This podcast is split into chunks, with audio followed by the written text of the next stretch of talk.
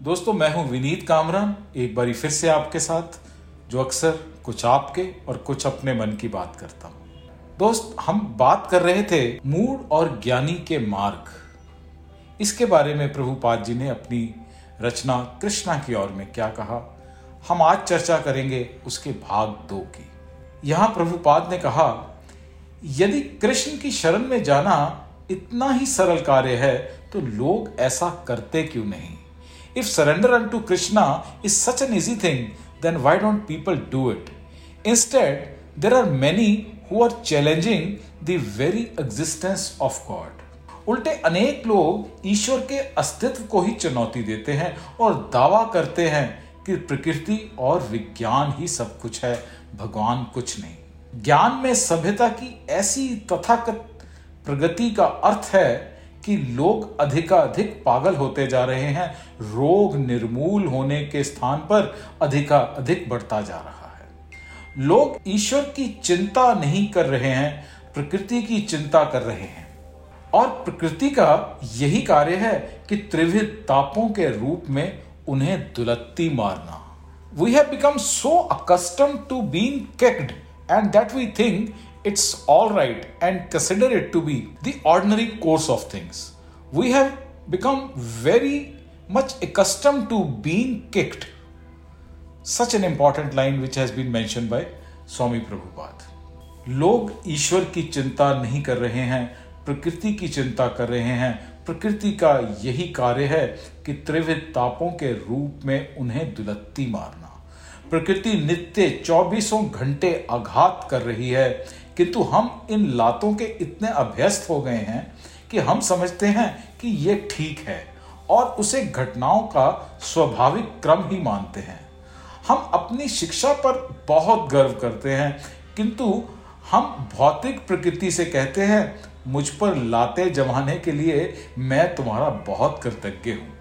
कृपया इसे जारी रखो। इस प्रकार भ्रांत होकर हम सोचते हैं हमने इस भौतिक प्रकृति को भी जीत लिया। किंतु ऐसा है क्यों? प्रकृति अब भी हम पर जन्म, मृत्यु, जरा, व्याधि के आघात कर रही है। क्या किसी ने इन समस्याओं को सुलझाया है? तो बताइए, हमने ज्ञान और सभ्यता में क्या प्रगति की है?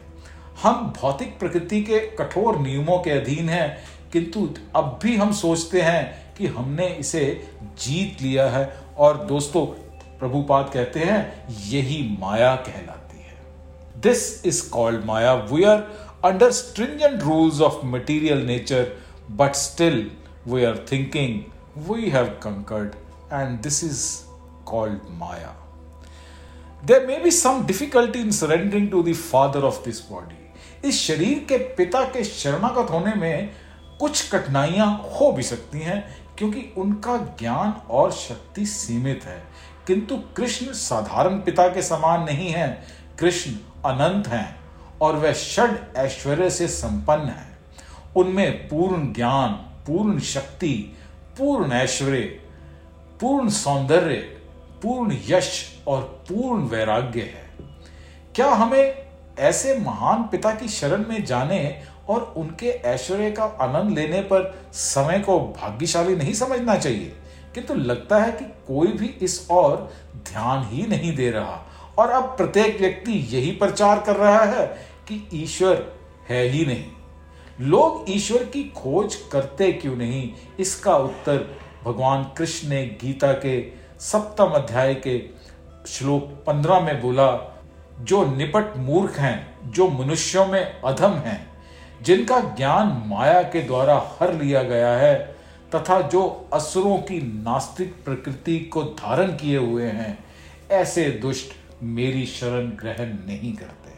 भगवान ने कहा those miscreants who are grossly foolish who are lowest among mankind whose knowledge is stolen by illusion, and who partake of the atheistic nature of demons, do not surrender in this way the fools are categorized दुष्कृति व्यक्ति सदैव शास्त्र आज्ञा के विपरीत आचरण करता है। वर्तमान सभ्यता का एकमात्र कार्य बस शास्त्र नियमों को भंग करना है। परिभाषा के अनुसार सुकृति वह है जो शास्त्र नियमों को भंग नहीं करता। दुष्कृति वह है, दुष्ट कार्य करने वाला, और सुकृति वो है जो एक गुणवान मनुष्य है। दोनों में अंतर करने के लिए कुछ मापदंड होना चाहिए। प्रत्येक सभ्य देश का अपना कुछ शास्त्र होता है। ये शास्त्र चाहे ईसाई हो, हिंदू हो, मुस्लिम हो या बौद्ध, इससे कोई अंतर नहीं पड़ता। विशेष बात यह है कि सभी धर्मों में शास्त्र की पुस्तक विद्यमान है। जो व्यक्ति शास्त्र के सिद्धांतों पर नहीं चलता, उसे अपराधी समझा जाता है। इस श्लोक में उक्त एक श्रेणी में शब्द है मूड। इसका मतलब है प्रथम कोटि का मूर्ख। आगे कहा गया, नराधम। नराधम वह है जो मनुष्यता से गिरा हुआ है। उस व्यक्ति से है जिसका ज्ञान माया के द्वारा अपहरण कर लिया गया है। आसुरम भावम आश्रितम। से तात्पर्य उन लोगों से है जो पूर्णतया नास्तिक हैं। यद्यपि परम पिता की शरण लेने में भी कोई कभी हानि नहीं है, किंतु जो लोग उपयुक्त वृत्ति वाले हैं। वे ऐसा कभी नहीं करते। फलता वे परम पिता के सेवकों द्वारा निरंतर दंडित किए जाते हैं। उन्हें थप्पड़ चांटे लगाने पड़ते हैं, बैंत लगाने पड़ते हैं। लातें जमानी पड़ती हैं और उन्हें बहुत दुख उठाना पड़ता है। साथ ही प्रकृति अन्न, अन्य आवश्यक पदार्थ देकर हमारा पालन पोषण भी कर रही है। ये दोनों प्रक्रियाएँ साथ साथ चल रही हैं क्योंकि हम सबसे अधिक धनवान पिता के पुत्र हैं और यद्यपि हम कृष्ण की शरण नहीं लेते, तब भी वे हम पर कृपा ही करते हैं। परम पिता द्वारा इतनी उत्तम रीति से परिपालित होने पर भी एक दुष्कृति नियम विरुद्ध कर्म करता है। वह व्यक्ति मूड है जो दंडित होने पर तुला हुआ है और वह नराधम ही है जो इस मनुष्य देह और जीवन को कृष्ण को समझने में प्रयुक्त नहीं करता। यदि कोई मानव अपने इस जीवन का उपयोग अपने वास्तविक पिता के साथ संबंध को पुनः जागृत करने में नहीं करता है तो उसे मनुष्यता से गिरा हुआ ही समझना चाहिए। हरे कृष्णा।